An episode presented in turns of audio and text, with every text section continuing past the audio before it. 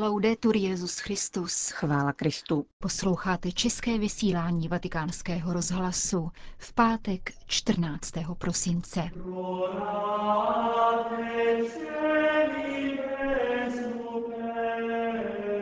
Umění se dotýká nejniternějších zákoutí lidského svědomí, řekl papež František umělcům, kteří vystoupí na vatikánském vánočním koncertu.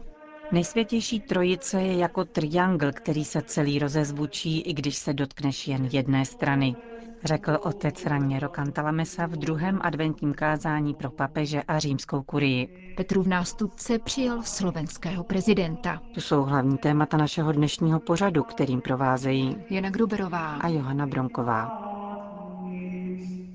Zprávy vatikánského rozhlasu. Vatikán. Aulou Pavla VI. se opět rozezní vánoční hudba. V sobotu večer vystoupí hvězdy populární i klasické scény na benefičním představení, jehož záznam poté o vánoční noci přinese italská soukromá televize Mediaset. Výtěžek vatikánského vánočního koncertu tentokrát podpoří dva konkrétní projekty. První provozují misie Dona Boska v Ugandě, kam se ze sousedních válčících zemí uchylují mnozí uprchlíci. Také druhý projekt v iráckém Irbílu se týká vzdělání a výchovy mladých lidí a jeho garantem je papežská nadace Scholas Occurrentes. Vánoce jsou stále nové, protože nás vybízejí, abychom se znovu zrodili ve víře, otevřeli se naději, opětovně zažehli lásku. V tomto roce nás zejména vyzývají k reflexi nad situací mnoha mužů, žen a dětí naší doby, imigrantů, uprchlíků a azylantů, kteří se vydávají na pochod, aby unikli válkám, bídě zapříčiněné sociální nespravedlností a klimatickým změnám. Opouštějí všechno, domov, příbuzné i vlast, aby se vydali do neznáma, což znamená velice tíživou situaci. Také Ježíš pocházel od jinut, pokračoval papež František. Přebýval totiž v Bohu Otci, ve společenství moudrosti, světla a lásky s Duchem Svatým, které nám svým příchodem na svět chtěl přinést. Když Herodův prudký hněv dolehl na betlémské území, svatá nazarecká rodina prožila úzkost z pronásledování a pod božím vedením se uchýlila do Egypta, Malý Ježíš nám tak připomíná, že polovinu dnešních uprchlíků tvoří děti, které nenesou vinu za lidskou nespravedlnost. Církev na tuto tragickou skutečnost reaguje množstvím podpůrných iniciativ, ovšem je nezbytná širší koordinace a utváření solidárních sítí, zdůraznil dále římský biskup, a to především výchovného a vzdělávacího typu. Právě z toho důvodu církev od jak živa upřednostňovala umění a její poslání se projevovalo rovněž v tvůrčí genialitě mnoha umělců, která se dotýká nejniternějších zákoutí lidského svědomí. Povzbudila povzbudil papež František umělce, kteří v sobotu večer vystoupí na vatikánském vánočním koncertu. Vatikán. Papeže Františka dnes navštívil prezident Slovenské republiky Andrej Kiska, který se blíží ke konci svého volebního období. Soukromá audience v knihovně Apoštolského paláce trvala zhruba půl hodiny a proběhla v srdečné atmosféře. Dozvídáme se z agenturních zpráv. Je pro mne velkou ctí, že zde dnes mohu být. Přináším pozdravy celého Slovenska, ale zejména věřících, kteří se za vás denně modlí, zdůraznil slovenský prezident v úvodu schůzky. Zatímco papež František poznamenal, že se již setkávají po druhé. Pozvání k návštěvě Slovenské republiky římský biskup samozřejmě přijal, avšak v zápětí dodal, že se uvidí, kdy ji bude moci vykonat. Kdyby boží dokonalost spočívala pouze v lásce k sobě, byl by to čistý egoismus, který není svrchovanou oslavou lásky, nýbrž jejím naprostým opakem. Řekl dnes v raním kázání pro papeže a římskou kurii otec Raniero Cantalamessa. Druhou adventní promluvu v kapli Redemptoris Mater věnoval papežský kazatel tajemství nejsvětější trojice. Kapucínský kněz uvedl promluvu podivuhodným příběhem již zemřelé ženy, kterou kdysi duchovně doprovázel. Tato kdysi vdaná žena a posléze vdova se mu svěřila s příběhem ze svého dětství, uchovávaným po celý život v hloubi srdce a nikdy dříve nikomu nezděleným. Otec Kantalamesa citoval z dopisu, v němž líčí prožitek z prázdninového rána ve slunečné atmosféře venkova, kde ani ne čtyřletá trávila léto u babičky. Lípa vyrůstající vedle domu se náhle před očima dívenky proměnila. Listy a větve se rozkmitaly jako plaménky tisícera svící, píše v listu. A můj údiv ještě vzrostl, když, nevím zda tělesnýma očima či nikoli, jsem uprostřed onoho třpitu spatřila pohled a úsměv nevýslovné krásy a dobroty. Srdce se mi bláznivě rozbušilo. Pocítila jsem, jak mne proniká síla lásky a že jsem milována až do nejhlubších zákoutí svého bytí. Když se vidění rozplynulo, zdálo se dívence, jako by jasný den potemněl, jako nebe za deště. Tím však příběh neskončil. Děvčátko krátce na to zaslechlo rozhovor kuchařky s jinou služebnou. Mluvili o Bohu. A na její dotaz, kdože to je, prostá žena s politováním, že pohanská babička nedokáže nebohému dítěti takové věci vysvětlit, pravila.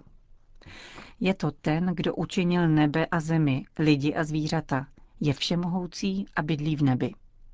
To je ten, koho jsem viděla, řeklo si děvčátko, ale nepřestávali v něm hledat pochybnosti. Má pravdu babička nebo služebná?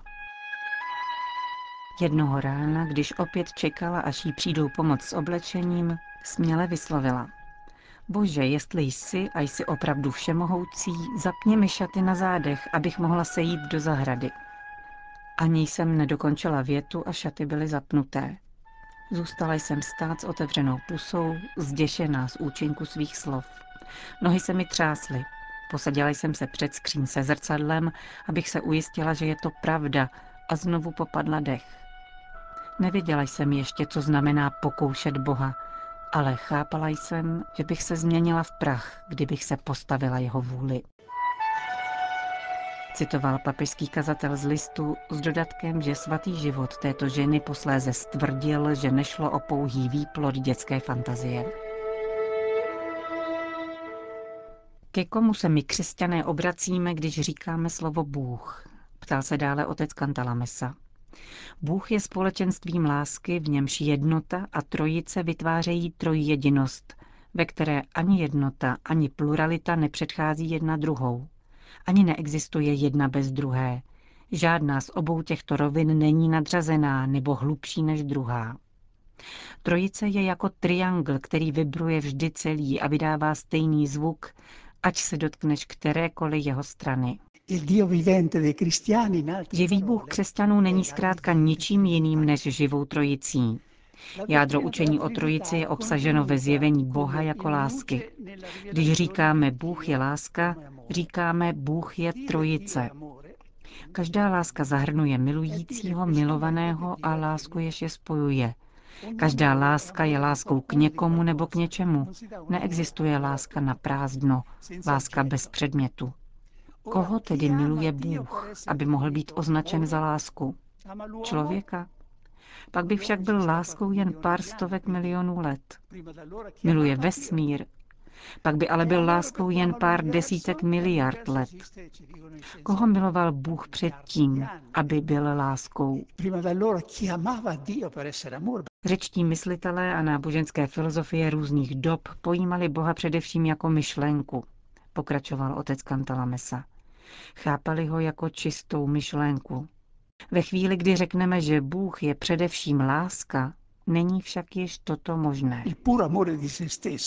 Čistá láska k sobě samému by byla čistým egoismem, který není svrchovanou oslavou lásky, nýbrž jejím naprostým opakem.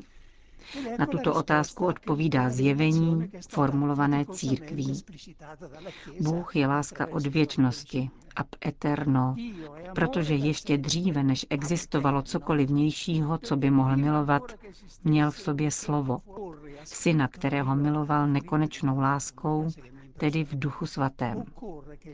Jak napsal Henri de Lubac, svět by měl vědět, že zjevení Boha jako lásky otřásá veškerým dosavadním chápáním božství.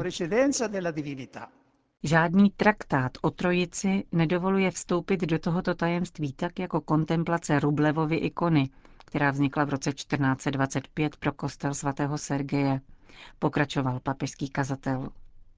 Ikona znázorňuje božské osoby nepřímo, jako anděli, kteří přišli za Abrahamem. Malíř komponoval trojici vzájemně podobných postav do kruhu, vyjadřujícím jednotu. Při kontemplaci Rublevovy ikony nás zasáhne především hluboký pokoj a jednota, jež z ní vyzařuje. Tryská z ní tiché volání, buďte jedno, jako my jsme jedno. Svatý Sergej Radoněžský, pro jehož klášter byla ikona namalována, se v ruských dějinách vyznamenal přivrácením jednoty mezi znesvářenými vůdci, která umožnila osvobození Ruska od Tatarů. Jeho heslo znělo zvítězit nad odporným svárem tohoto světa kontemplací nejsvětější trojice. Všichni si přejeme jednotu, toužíme po ní podobně jako po štěstí. Proč je však tolik těžké jí dosáhnout? Protože každý chce vytvářet jednotu podle sebe, ze svého hlediska. Zapomíná se přitom na sounáležitost, pro níž právě ve vztahu k nejsvětější trojici vzniknul ve východní církvi termín perichoréze, doslova vzájemné prolínání. Cesta k pravé jednotě spočívá v napodobování božské perichoréze mezi námi v církvi. Svatý Pavel nám pomáhá chápat, co to v praxi znamená, když mluví o utrpení jednoho údu, s nímž trpí celé tělo, nebo vybízí neste břemena jedni druhých. Břemena druhých jsou nemoci, omezení, soužení, ale také nedostatky a hříchy. Žít perichorézy znamená vcítit se do druhého, vžít se do jeho situace, snažit se pochopit prve než soudit. Tři božské osoby se neustále oslavují navzájem. Každá se dává poznat tím, že nechává poznat druhou. Syn učí volat Abba, duch svatý učí volat Ježíš je pán a přijď pane, Maranatha. Neučí vyslovovat své vlastní jméno, ale jméno druhých. Na světě je pouze jediné místo, kde se pravidlo miluj bližního jako sám sebe uskutečňuje v absolutním smyslu, a to je trojice.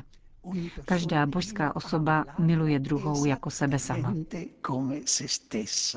Jak jiná je atmosféra v rodině, kde manžel hájí a chválí svou ženu před dětmi i před cizími, a stejně tak žena svého muže, kde se řídí pobídkou nepomlouvat bratry, nesoutěžit, nýbrž navzájem se ctít. V tomto smyslu je možné dokonce radovat se zmenování druhého na čestné místo, například kardinálské, podotkl papežský kazatel k římské kurii. Právě kontemplace trojice napomáhá k vítězství nad odpornou znesvářeností světa. Prvním zázrakem Ducha Svatého o letnicích byla svornost učedníků a duch je i nadále vždy připraven tento zázrak zopakovat. Můžeme se lišit v názorech, v tom, co si myslíme o věroučných nebo pastoračních otázkách, které jsou stále ještě legitimně diskutovány v církvi, ale nikdy nemáme být rozděleni v srdci. In dubis libertas in omnibus vero caritas. To znamená ve vlastním smyslu následovat jednotu trojice, která je jediná v různosti. Vedle kontemplace a následování trojice existuje ještě cosi blaženějšího, totiž vstupovat do ní. Nemůžeme obsáhnout oceán, ale můžeme do něho vstoupit. Nemůžeme obsáhnout tajemství trojice svým rozumem, ale můžeme do něho vstupovat. Kristus nám k tomu zanechal konkrétní prostředek, Eucharistii. Na Rublevově ikoně jsou tři andělé v kruhu kolem stolu a na tomto stole je kalich a v něm lze zahlédnout beránka. Těžko prostěji a účinněji vyjádřit, že trojice nám nabízí každý den setkání v Eucharistii kázal otec Raniero Cantalamessa v kapli Redemptoris Mater.